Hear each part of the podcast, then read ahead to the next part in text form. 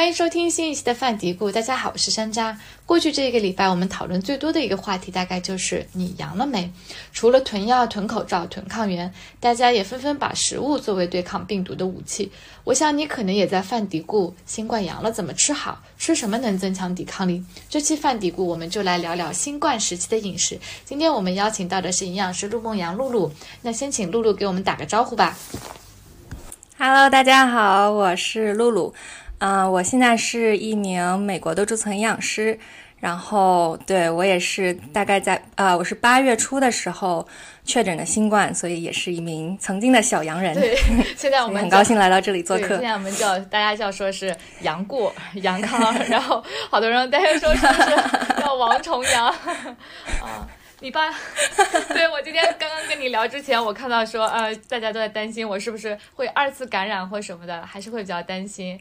嗯，所以你八月份感染，现在是我们是十二月份，然后你们因为刚才我跟露露前面有聊一下嘛，因为已经打了第四针了嘛，所以其其实现在情况，嗯，就是还是比较好的，对吧？目前还行，但是其实现在美国这边也是刚过了感恩节，然后马上要到圣诞节过新年，所以就是很多人又会。到处对，就是回家呀，或者到处旅游啊，所以有可能又会有一波高峰期。所以还是要，因为去年当时呃，Delta 就是这样子，呃去年 Omicron 就是这样子。对对对，所以还是要注意保护自己。都不记得了，太多变种了，太多了。是的，是的。对，那那我们就直接切入正题，先请露露来讲一下当时你八月份感染的时候一个情况，然后呃，你作为营养师自己怎么照顾自己？嗯。对我当时其实是七月底，我记得应该是七月三十号的时候，啊感染的。然后我总共是我是自己在家，然后啊休息了一周，是然后总共八天痊愈的。呃，然后我当时呃最开始第一天的症状就是嗓子疼，而是一边左边嗓子疼，啊，然后但是当时第一天我还没有意识到可能是阳性，所以就也。没有去呃，没有自己做检测，结果第二天一早起来就啊发烧，大概三十八、三十九度的样子啊，然后之后呢，就当时第二天再检测，就抗原就慢慢变成了弱阳，然后就变成了阳性，所以总共啊，我这一周前面就是呃发烧，然后嗓子疼。然后还有就是发烧典型症状就是头疼，然后全身酸痛无力，就是肌肉酸痛的那个感觉，啊，然后第二天开始就是鼻塞啊、咳嗽啊、嗓子哑这些症状也都开始了，啊，然后嗓子就越来越疼，就我看大家现在很多说的嗓子疼就跟吞刀片一样，就完全完全就是那个感觉，嗯，对，然后呃后来我就是。自己在家休息这期间，我一直有吃退烧药，所以当时第四天开始就基本上，呃，烧就退了，然后其他的症状也基本开始慢慢恢复，啊，到最后转阴的时候，啊，除了还剩下一点咳嗽以外，其他的症状就完全恢复了。对，当时就是啊这样子的一个症状的情况。然后我自己的话。对，呃，我当时还是挺典型，我觉得我应该是感染的是奥密克戎，因为当时，呃，我就听说了，就这个呃最新的，应该当时是 B A 五吧，就奥密克奥密克戎这个变种，它是已经已经毒性比较弱了，就是它传染的啊速度很快，但是毒性比较弱了，而且它已经不攻击人的肺部了，所以啊基本上都只是上呼吸道有这些症状，但是肺部啊什么就没有什么，就完全没有受到影响。对，所以我看大家总结的症状跟你刚刚描述的真的就非常符合，嗯嗯嗯，我身边很多朋友当时和我大概同一时期感染的，也也基本上是这样的一个变化。对，我在美国，因为当时我呃在视频号上呃发了一个视频，底下好多好多评论，还有弹幕也都说啊症状一模一样啊，跟我完全一样，然后我就放心了。这样子，对，就是你知道说会发生什么，其实就是有个准备，就好像说。就别人把攻略给你了，没错，嗯，就会比较安心。对，所以你你那个时候，我看好多人讲那个嗓子疼嘛，嗓子疼可能饮食啊、吃方面都会，就可能就怕吃好多东西。对，我觉得呃，吃上面其实我胃口什么的都挺好的，就除了第一天当时烧的比较严重的时候，没有什么力气就。就只想在床上躺着，然后胃口不是特别好。但其实当时晚上烧退了之后，胃口也起来了，然后包括后面精神什么一直都挺好的，就胃口其实没有怎么受影响。最主要的，对，最主要的就是像你说的嗓子疼，然后包括还有啊鼻塞，因为鼻子完全堵住了，所以就是闭着嘴巴嚼东西的时候就。就没法呼吸，所以 就就憋得慌，对，就挺难受，但也挺搞笑。我当时觉得，嗯，所以对，一个是嗓子疼，就是吞咽的时候，就哪怕你不喝，就是不吃东西，吞咽的时候也会比较疼。但其实，对，咽口水都痛，但还好，就是中间可能第三、第四天有一两天是这样。啊，就不是一整周都这样，所以还好啊。所以我当时想的就是，因为还是要吃东西的嘛，就不能什么都不吃。所以我觉得，就是最容易吃进去的东西，就是一个是液体，就是像流食，然后还有就是比较凉的东西，像你说的。所以，所以它就不会，就是它因为太热的东西，它容易就是二次刺激喉咙，就是更容易就是让它啊持续。就有炎症嘛，所以有凉的东西就可以减少一些刺激，对，所以像喝一些凉的，比方说牛奶啊，或者凉水啊，啊，或者一些对就冷藏的东西，或者凉的蔬果汁这些，啊，都是可以。包括我最近的黄桃罐头，我当时没有没有机会吃，但我觉得现在想想，哎呀，当时当时吃了应该会挺开心的吧？我感觉黄桃罐头就是小的时候，感觉小的时候去看望病人会拿。就我爸妈那边黄桃罐头，还有橘子罐头，它就是凉凉的、甜甜的那个东西。嗯，是的，是的，是的。那你那个，嗯，因为好多人还会说，就是你刚刚说是鼻塞嘛，我看好多人也会说味觉，嗯，啊，味觉受影响。嗯，你你当时有这个情况吗？味觉还有嗅觉，我还真没有，完全没受影响，对，还挺幸运的。对我当时第一二天我吃饭的时候，我还我还做好心理准备了，说 啊，估计估计接下来两天我要我要尝不到这个美味了。结果结果一周下来都没有什么变化，所以嗯，对。但是我是有一个朋友，他当时说是他也是大概一周的时间转阴，然后他是在。呃，确诊大概后期，大概第五、第六天的时候开始出现味觉和嗅觉的变化。它倒不是完全就是消失了，它就是就闻东西，它就味道变了。就比方说，他跟我说，有一天他涂身体乳的时候，突然发现他的身身体乳变得臭臭的。然后后来对，后来吃饭的时候，他也是一股很奇怪的味道。后来才他才发现说，哦，原来是因为自己的嗅觉，不然的话，他一开始还以为自己的身体乳变质了。我 我刚才。就是跟你聊之前，我就在微博上看大家有没有关于什么新冠新的话题嘛，我就看到有人分了个视分享一个视频，是讲哎不知道真假，他是说国外一个小姐姐，嗯得了新冠之后味觉变化，然后她就试了那个烤橘子，啊我不知道你有没有听说过烤橘子，我感觉烤橘子是一个民间偏方，就是把橘子拿在锅上面烤，然后它这个皮不就黑了吗？然后皮是黑的，你再把外面的皮弄掉，然后再把橘子挖出来，然后拌个红糖吃。说这个偏偏方，那吃完之后味觉恢复了。我这这样的方子，这么神奇的吗？可能是好吃吧。有可能选择性失灵。突然间说想啊，收藏一下吧，万一到时候真的这样子了，也可以试一下。嗯，对，至少吃了个橘子。是的，嗯。哎呀，天呐。嗯。就我刚刚听下来，觉得，嗯，大家会说酸痛嘛？因为我自己其实是没有，嗯，特别就是流感啊或者重感冒的经历，也没有发烧的经历，所以就，嗯，一开始很多人说要买那个止痛药嘛，我当时特别不理解，嗯，怎么这个新冠大家得了之后要买止痛药，然后好多人，嗯，对我当时我后面。还专门找我同学聊了聊，他说可能女生她比较怕疼，他就说他老婆就 挺怕疼，所以说他说要不你也买一点吧啊，他这么跟我讲。然后我当时在想，哎，就是还是会觉得大家说那个感染了之后我吃啊什么，一个是我吃不下，还有可能就是我一个很疼，然后我没有力气，我不知道怎么去做饭嘛，没没没精力没体力去做饭，这可能是很多人。嗯感染之后的一个问题。他也倒不是说真的是说我不想吃东西了，可能真的就是我我想吃，可是我没有体力去做饭。嗯。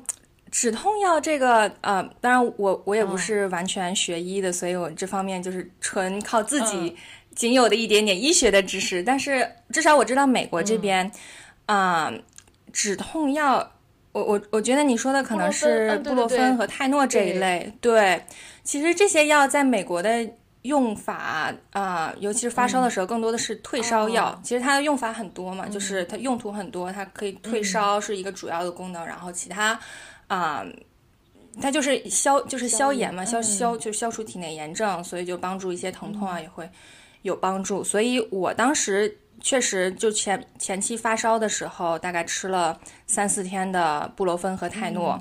啊，我一开始吃的剂量还太小，后来啊跟我医生打电话之后，他还让我就是把布洛芬的剂诺剂量加大，他还说布洛芬和泰诺就是交替着吃会比较好。所以当时照着他的意见吃了之后，马上。烧就退下来了，因为我前前面两三天就是还是就是持续上上下下上上下下，就是烧的还就是挺持久的，所以然后你刚刚说的就是关于啊，就浑身浑身痛啊，或者没有力气做饭啊，就是乏力、胃口不好这些，我觉得大部分都是啊发烧的症状，就是前期烧的比较严重，所以导致有这些症状，所以我是觉得啊前期能尽快把这个退烧给压下去。还是挺重要的，因为烧一退下去，其实整个人的是就是感觉马上就变好了，就你也更有力气去照顾自己，相当于对。所以你阳阳了之后，就是感染了之后，你自己会呃饮食上做一些特别的调整吗？就是说要变化或什么，突然间吃的更健康了，或者说什么东西不吃了，会不会带一些国内小的时候爸妈给你的一些忌口的习惯过去？我觉得我还好吧，因为毕竟从事营养这方面还是啊挺长时间了。然后包括我平时的饮食，我觉得还是就是比较健康的。所以我在阳性之后也没有刻意或者过度的去改变，就大概的还是平时就怎么啊饮食搭配的均衡啊，或者营养全面的吃就怎么来。但是。问题就是因为当时阳性，我当时是八月份在美国这边，就还肯定还是要在自己家里隔离的嘛，就是没法出门，所以家里面当时没有囤太多什么新鲜蔬水果蔬菜啊什么的，所以就在食品就是准准备这方面就不是特别的充足，所以最后我当时更多的一个是靠室友投喂，啊，还有一个就是点外卖。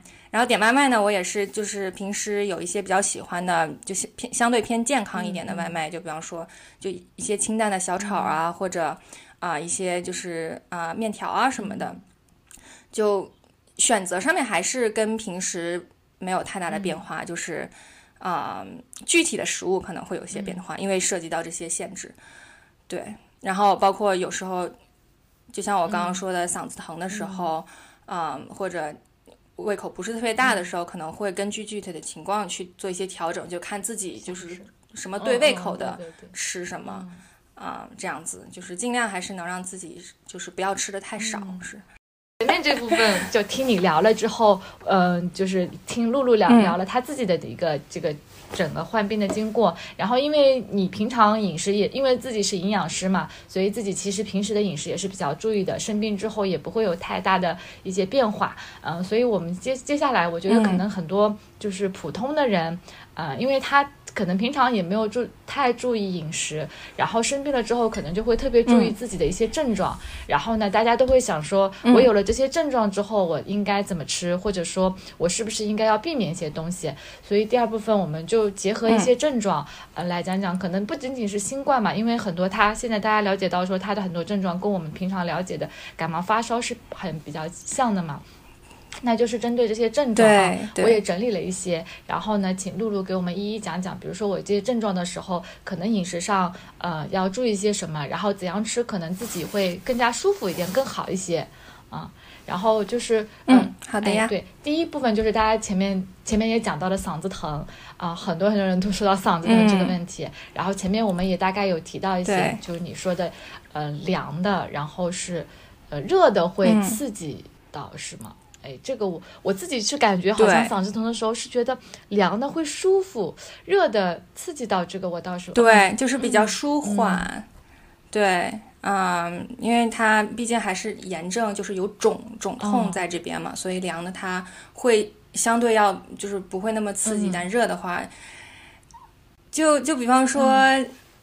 嗯我不知道这个举例恰不恰当，就比方说你吃辣的时候，因为我我这个是特别有亲身体会，我我不怎么能吃？辣，所以每次吃完辣就是舌头上面特特别痛，然后再去喝热水，就是感觉火上浇油的感觉，但是喝嗯。凉水就会好一点。对，可能大概就是这个意思吧，我觉得。哎你。呃，之前在小红书上哎你说。啊，你说，你说你先说，呃，我就说之前在小红书上，就前两天吧，还看有人就拿那种嗯泰国青草膏那个是、啊、涂在创可贴哦上面。然后贴在它就是那种特别凉凉的那种，有薄荷感，然后然后贴在这里，然后他就说就是会有 会有效，所以我就觉得啊，啊，挺有意思的。对我当时看了也觉得啊，啊对对对，这个不错，是你你你说这个凉的时候。不知道具体到底对能能帮助多少，但感觉听起来好像还蛮不错的。感觉是把退烧贴贴在了喉咙上。是的，基本上是的。啊而且我当时其实还有啊、因为嗓子疼，然后包括咳嗽，我也有吃那种就是止止咳糖，就是薄荷糖，它也是有那种凉凉凉的的反应，啊所以每次吃完之后，对，在喉咙这边凉凉的，也会感觉很舒服。我是想起之前，嗯，就是我小的时候拔牙，医生不是会说拔完了可以吃个雪糕嘛，吃雪嗯糕，就可以 镇静一对，然后之前我也看，是的是的。看一个文章，就是说那个，嗯，因为今啊是今年的搞搞笑诺奖嘛，它有一个医学奖，它得奖的那个就是说，嗯。嗯，化疗之后它会有一个呃口腔黏膜是不是有损伤，然后就给他们吃冰淇淋。嗯他说一般呢是正常的做法是可能让他们含冰块，但是冰块是比较嗯，不那么愉悦嘛。但如果你换成雪糕或者冰棍，大家就是愿意多含一会儿，而且味道也还好。啊、然后我当时呃就因为这个他们拿了奖，我就想起来可能也是一样的道理，吃凉的，好搞笑嗯。对对，所以其实只要是的凉，对，其实新冠的时候嗓子疼啊，吃雪糕也可以是吧？我就想问这个问题。对，对，就是可能呃，如果是爸爸妈妈的话，心里会想，啊特别是碰到小朋友，可能会想啊，棒冰是不是不好啊什么？但其实是凉的，我不用太拘泥对这个问题，是吧？嗯，对，是的，我就记得小小的时候、生病的时候，可能家长里里面就会特别忌讳。嗯啊，你要吃，就你吃凉的或者吃雪糕什么，就觉得就完全不能吃。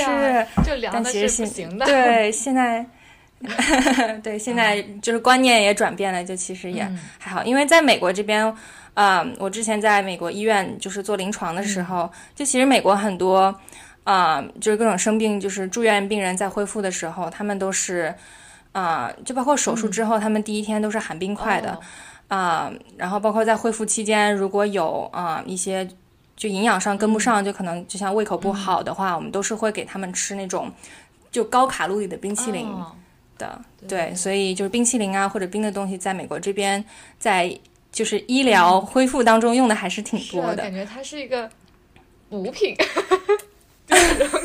可以这么理解。嗯，是是。对嗓子疼一个是刚刚说凉的，然后还有一个就是液体可能会就是相对好一点，因为就是如果它是固体食物，你咀嚼完之后它还是就是可能硬硬的一块儿，在你吞咽的时候它还是会有。物理上的跟嗓子的摩擦可能又会有刺激，但是液体的话就直接流下去，呃，就会稍微好一点，我是这么觉得。而且你你这样一口下去了，你也不需要费力气，就是闭着嘴在、闭着嘴咀嚼，这样的话也不会有呼吸的问题。哦是，对对对，所以就会大家会说想要喝粥啊什么这些东西，嗯，对吧？喝粥，对，哎，说到这个粥，我就想起好多人不是说那个生病的时候就是。只只能喝白粥吗？然后瘦了很多。就是我们说想到说软的东西，大家就想到的是白粥嘛。嗯所以其实是对，确实感觉从小到大，啊，也是家里面或者就是上一辈的一个经验，就是啊，生病了就喝粥，就感觉喝粥养胃。啊，不过确实像粥这样的啊食物，因为它很软，就是一个是比较好吞咽，然后也会比较好吸收。但是粥，尤其是白粥，它的营养价值是真的不高，或者说可以说真的很低。啊，所以在但是在生病的时候，我们的身体是非常是更加有这个营养需求的，而且尤其是蛋白质，我觉得对蛋白质我们一定要 一定要一定要啊着重呃注意一下，因为对就是你需要摄入足足够足够的蛋白质，包括优质的蛋白质，才能帮助你的身体更好的去有这个能量或者有这个啊。装备吧，去帮助你打败病毒，去帮助你恢复。所以啊，如果真的要喝粥的话，你可以选择一些就是比较搭配均衡，就是又有蔬菜又有啊蛋白质的这些粥。就比方说啊，鸡肉蔬菜粥啊，或者啊海鲜粥啊，啊对，菠菜瘦肉粥啊，对啊鱼肉这些都是可以的。对，就是其实不要不要不要太多的喝白粥。是的，我觉得其实现在因为大家家里面都有那种非常好用的炖粥啊这种工具，就是其实是可以把这些呃肉啊什么什么的煮的很烂，也可以煮的很软，对吧？嗯嗯，是的，没错，还是有这个工具的。就可能把平时吃的一些东西，就是把它变一种做法，然后让它更好消化、更好吸收。就是在烹饪上面对准备一下，倒不是说只只要就是还停留在我们原来说的只有白粥能吃，其实是有我们有现在对我觉得真的是烹饪工具真的非常好，你真的是可以把很多东西都煮的很的吃进去。嗯，是的，没错。对你这么一说，对我觉得在国内可能就更加适合啊。煲粥，然后把包东西包得很烂，因为美国这边，啊，我知道很多，就如果在吞咽或者吸收上面有问题的话，很多人会选择把平时吃的固体的食物拿破壁机打成呃 smoothie，这样就是打成泥，这样的话就也会更加好啊吃进去。现在对，但是感觉大体上是一个意思。是的，是的，因为我觉得现在很多家里人也会买那个东西，就是破壁机，很多家庭也是有的。对，嗯，可能就是第一次吃会有点不习惯，觉得这种糊状的东西，对，糊糊，是会不太习惯。但是偶尔啊，时期是可以。我我就想，如果我爸我给他吃这个东西，他肯定不想吃。奇奇怪怪什么东西？奇奇怪怪啊，是的啊。那我们其实把嗓子疼跟这个蛋白质这个话题都讲到了。嗯，然后第二个点就是，嗯，腹泻、呕吐。呕吐是我跟我同学聊的时候，他说他女儿感染之后就吐，吃饭就吐。嗯，其他人我其实没有看到太多有呕吐，可能腹泻，腹泻我也是看到有一些人说腹泻这个症状比较多。嗯，你你当时应该还好吧？我有听说一个朋友当时有腹泻，对我呕吐和腹泻这两个都没有没有。可能小朋友会，对，我当时是听他讲他女儿。上一年级还是二年级，小朋友这个情况，腹泻我是也听到有蛮多人说的。然后这个腹泻的时候，腹泻可能挺多人也会有这样的经历的嘛。腹泻的话，一般嗯我们需要注意一些什么？嗯，对，我觉得腹泻，然后包括呕吐，因为。上吐下泻嘛，都是 从你的体内排出去，而排出去的很多都是水分，所以从营养角度来讲的话，补充水分是非常重要的。因为本来生病的时候我们就需要多喝水，然后再加上如果你一直在往外排的话，你就更需要去及时的补充水分。然后这个时候呢，由于你排出去的水分里面不仅有水，还有很多电解质，所以更好的是你可以补充一些就是含有电解质的。水，就比方说运动饮料啊，或者像更加专业的就是补盐液啊这些，啊，及时去补充，这样的话就会防就防止你脱水。腹泻的话，啊，还有可能就是可以吃一些可溶性的膳食纤维，就比方说燕麦啊、啊香蕉啊这些，因为它这些可溶性的膳食纤维，它可以在你的肠道内吸收那些过多的水水分，然后可以帮助。便便更好的成型。然后我们在医院里面啊，如果对于腹泻的病人，我们是也会给一些就是类似于香蕉提取物，它就是其实就是这个可溶性纤维素，然后就能帮助啊这个粪便的一个成型这样子。嗯刚刚还说到呕吐的话，啊，可能在吃上面可以也稍微注意一点，就不要一次吃太大容量的食物，就可以把一顿饭就是分成几份几几份，就少食多餐。这样的话，啊，一点一点，啊，把食物送下去也会啊稍微缓解一点，就不会过度的去刺激你的食道。对，然后就是第三个是体重下降，这个也是我原来没有料到的，是我在就是搜集资料的时候看到好多人在说，有的有的人特别夸张，嗯，就是说一天瘦一斤，三天三斤，然后这呃这个是我确实没有想到的，哎，怎么会这么快？就是前面说 拉了嘛，那如果说你真的是有上吐腹上吐下泻，可能是会呃特别明显，但是我看到好多人都这么说的时候，我想，哇，这个。是消耗那么大吗？这个疾病又有点怕了。嗯，怎么说呢？我其实觉得，因为其实新冠之前，很多人就哪怕发个烧、感个冒，就是生生什么病，大家可能嗯也就是反正我我也就听很多人说啊，一生病就容易就是就消耗很多，体重很多。其实啊，这个应该是更多的是身体的一个机能，因为你在生病的时候，你这个。你身体是处于一个很叫很亢奋的一个状态，所以它本来的基础代谢它就会上升，尤其是在你发烧的时候，啊，然后再加上发烧的时候，它你各方面的症状导致你食欲下降或者胃口不好，就你你一个你啊消耗多了，然后你输就是你吃进去的又少了，再加上如果你有腹泻和呕吐的话，你这个水分出去排出去也很多，所以确实可以在短时间内就是造成一个。几斤或者甚至几公斤的这样的一个差，嗯，对，但是这并不是一件好事，大家一定要 划重点。这个体重下降太多不是一件好事啊，因为其实，在我们临床上，如果一个人生病的时候，他一周内体重下降超过百分之一的话，然后再加上饮食摄入如果少于平时进食的超过啊。就是少于平时进食的百分之七十五，超过一周的话，它在临床上是可以诊断为急性营养不良的。所以，嗯，就是我记得你刚刚也说，就是啊，网上有一些明星说啊，好想去感染新冠，这样就可以减肥了，一定是不可取的。就是嗯生病的时候体重下降这么快是非常啊非常不好的，就是很容易引起营养不良的。所以大家一定要。谨慎就是能吃，就像我们刚刚说的，能吃多少是多少，就尽量把这个营养跟上来，然后水分也是要及时补充的。就是原来大家包括诶，可能也不是原来，就是社交媒体上给我们的一个观念，就是给大家传递的一个一个印象是，好像体重跟好不好看有关的。但是其实体重是跟健不健康其实是很大的一个，它是一个指标嘛。就是体重，其实我们要换一个角度来看体重。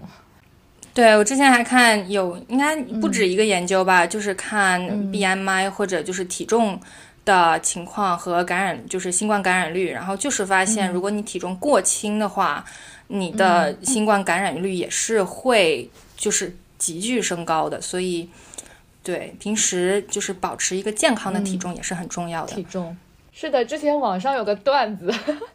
你知道这，我想起来，他就说，呃，应该是个段子吧，说那个发现身边的女生是一百二十斤是个线，一百二十斤以上的没有感染。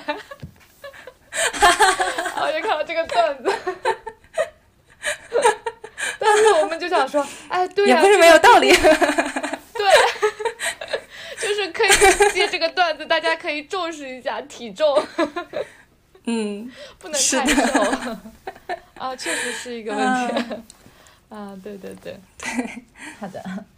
那我们把其实嗯主要的几个症状，然后大家要注意的饮食点，我们都已经聊了。然后呢，就是嗯，我前面在搜关于新冠，然后阳了之后怎么时候跳出来很多问题，然后我也摘了一些，然后我们跟露露一起做一个快问快答，请他来给我们回答一下。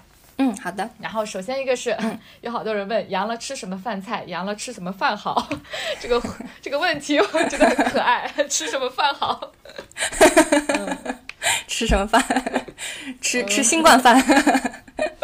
没有，对，其实就像我刚刚说的，按照 按照正常的啊就是健康的饮食，就按照啊、咱们中国居民膳食指南吃就可以了。然后平时就是呃，对，更加注注意呃，更加注意一些蛋白质的摄入。就因为我知道国人可能在蛋白质上面啊、可能会没有那么的重视，所以啊、也也趁这次机会吧，就是可以更加注重蛋白质摄入一些。然后蛋白质的话，每天按照体重的大概体重每公斤百呃每中每公斤零点八克的蛋白质，然后差不多每、每顿饭是十五到三十克这个样子。然后还有的话，就是饭菜真的就是什什么对你胃口吃什么，但是尽量避免不太好消化的食物，就比方说啊、太油腻太油腻的那些东西，对，就可以尽量避免。但我觉得一般生病的时候也可能大家也不会想要去吃什么高油，对，所以对对 就就没有太大的关系。然后第二个是阳了浑身疼、嗓子疼，疼到只能喝粥、啊。这个问题我们刚才有聊到，就是说粥这个问题。啊，那我们可以跳过。然后下一个问题是阳了可以喝咖啡吗？啊，这个问题我我也不知道为什么会有这个问题。阳了可以喝咖啡吗？可能咖啡重度爱好者会比较关心。啊、其实没有明确的证据表明说新冠啊、或者生病了之后不能喝咖啡，就是因为我自己其实也是一个极度咖啡爱好者。我现在就、我手边就有一、一杯咖啡，我们在边聊 我在边喝。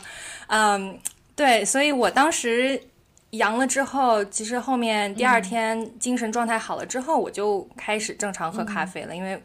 我是属于就是习惯性，我觉得早上没有咖啡，我会缺了一感觉缺了点什么，嗯，但是我觉得从营养角度就有两个需要注意的吧，因为一个咖啡咖啡因它确实会有利尿的这样的一个功能，所以呢，就像我们刚刚说的，水分还是要及时补充水分。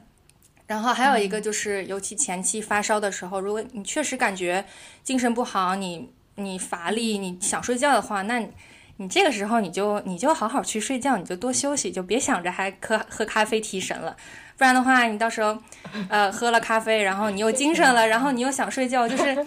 就是感觉很难受，对，是的，当然也也分，就有些人可能像我就比较对咖啡因比较敏感的，所以我会就是尽量避免我在想休息的时候我就不去碰咖啡因。但有些人可能就喝几杯，大晚上喝几杯咖啡也能照样睡觉的话，那那那就随便。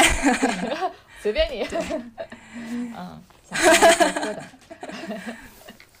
是的，对，然后哎，下一个问题就是维生素 C。哎，最近这个维 C 真的好火，就国内涨价涨得特别厉害。嗯然后昨天我姨妈也给我哦妈妈打电话说让我帮她买维生素 C，呃，就就维生素 C 补剂吗？对对对对对，是 要保护一下。嗯，嗯，你当你当时有吃吗？怎么说呢？嗯。我是有吃的，但是啊、我可以这么说啊，就是啊、因为其实现在的临床数据就是显示说维生就是有一些吧，有一些 study 说嗯。啊、维生素 C 的补剂是可以帮助人更快的恢复症状。我看有一个有一个研究说是啊，可能吃维生素 C 的人啊，可能平均五天之内恢复就是症状清零，然后不吃维生素 C 可能六天症状清零，所以就可能会有一些 略微的。小变化吧，但是对总体来说，目前的研究证据还是不足以建议说啊，就是用维生素补剂作为一个常规的新冠治疗的一个手段。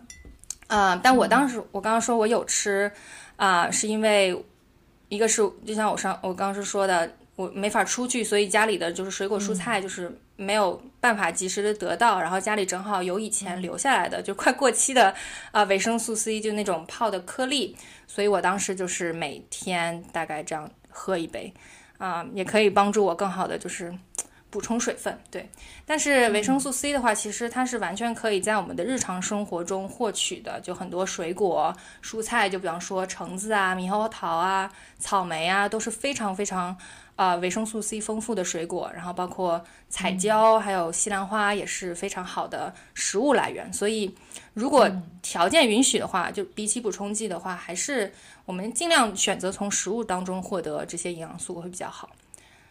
对，然后但是补充剂的话，还有一个要注意的就是。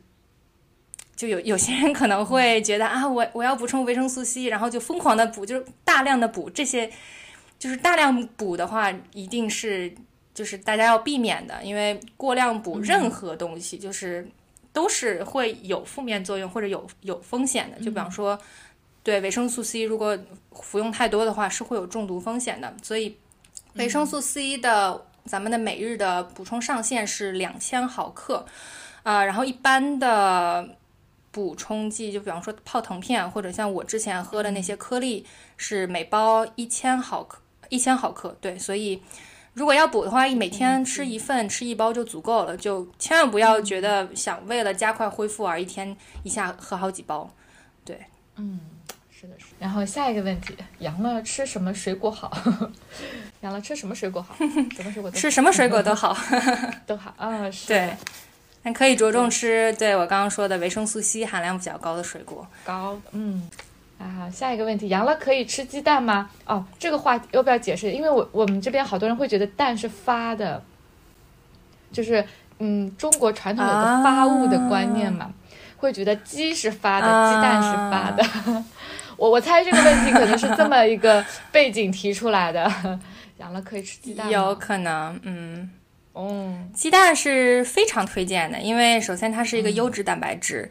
啊，它就像我们刚刚说的，蛋白质很重要。然后鸡鸡蛋是一个特别好的蛋白质的来源，然后再加上它就是总体来说也比较好消化嘛。然后尤其是如果你做成做成鸡蛋羹，软软的，然后一下就吸溜下去了啊，这样也比较就是好进食。这样，所以鸡蛋总体来说是非常推荐的。就鸡蛋啊、牛奶啊，这些都是很好的蛋白质的来源。对，我们家里人真的。鸡每次谁生病说什么就是不能吃鸡蛋，不能吃鸡，然后会说鸭蛋是可以吃的，那也可以，你不吃鸡蛋吃鸭蛋也可以，对吧？所以鸭蛋是不发的吗？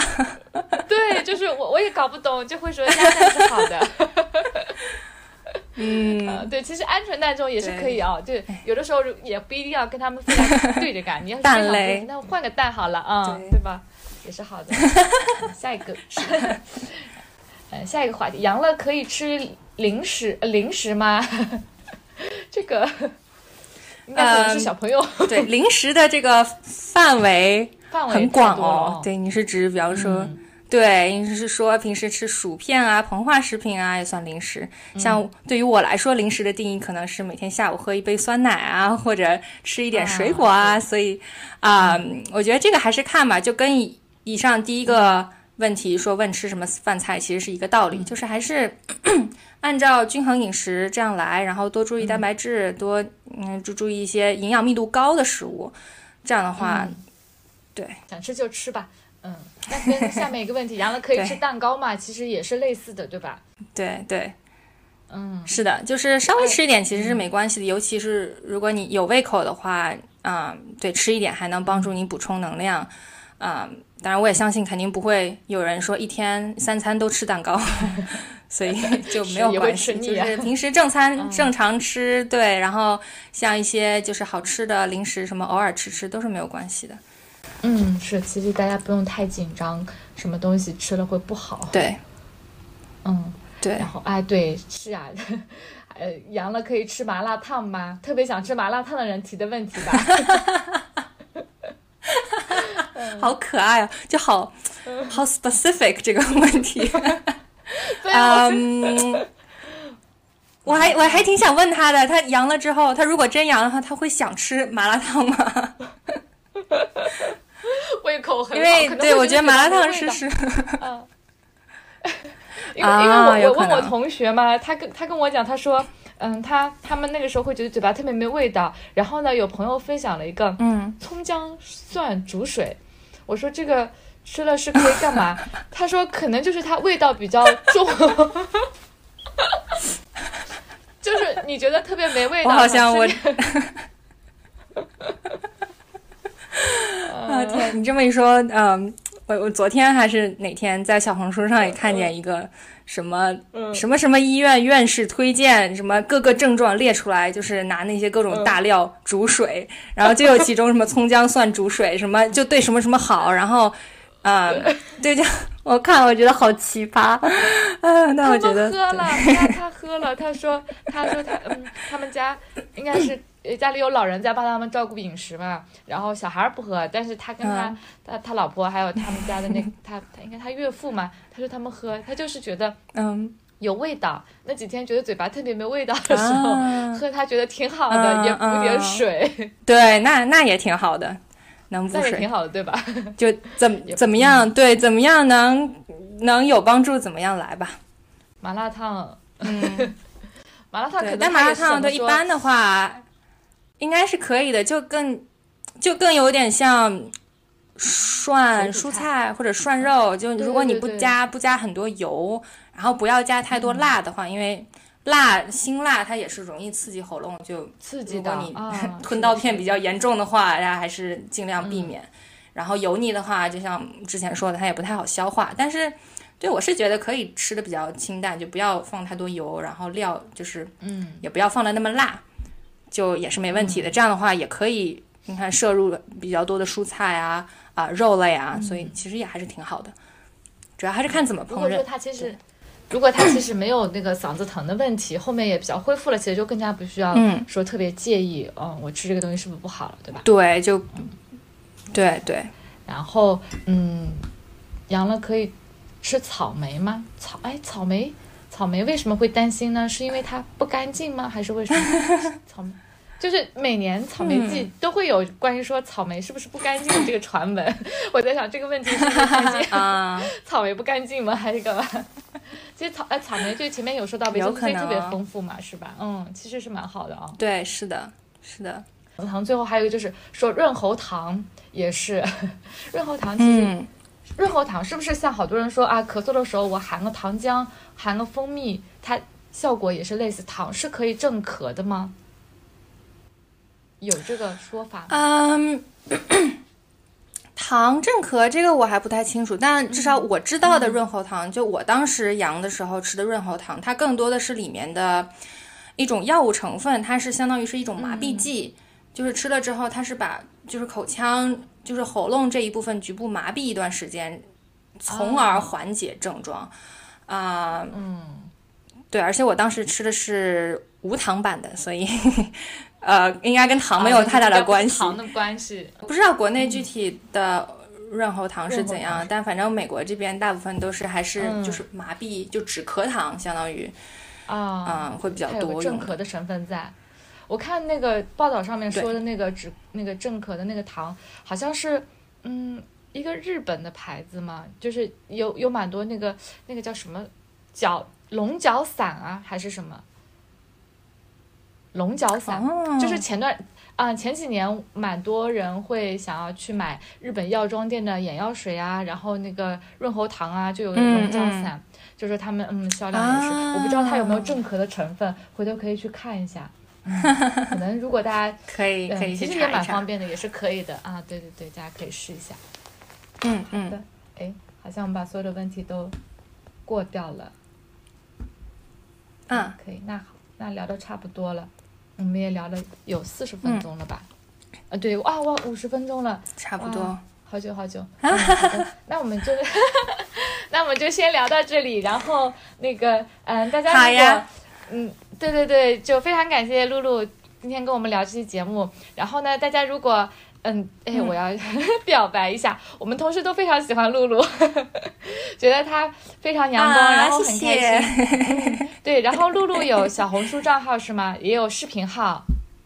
啊，对，对对，然后嗯，如果嗯，回头我们嗯会把你的视频号，然后账号给给大家放在那个我们的 show notes 上面，然后大家可以去看看露露呃分享的视频。然后呢，因为我觉得就是，嗯，也是因为借了这个机会，我觉得大家开始关心这些饮食营养的知识，所以。嗯，如果大家今后嗯还对这、之后还对这方面的话题感兴趣，然后希望说改善自己的饮食，那大家也可以去呃这个看看营养师专业的营养师的一些分享，这样子的话，自己在饮食上也可以少走一些弯路。嗯，对。那希望这个，嗯，就马上就要过年了，希望我们大家都能够平平安安过个年。嗯，对，也谢谢露露。是的啊你们平平安安你们也要过年了，你们应该最先过年。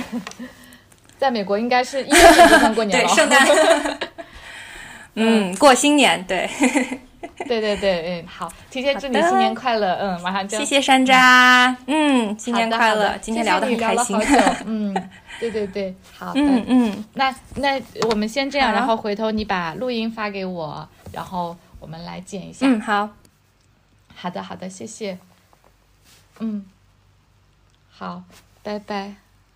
就是他们，嗯，销量也是，我不知道它有没有正壳的成分，回头可以去看一下。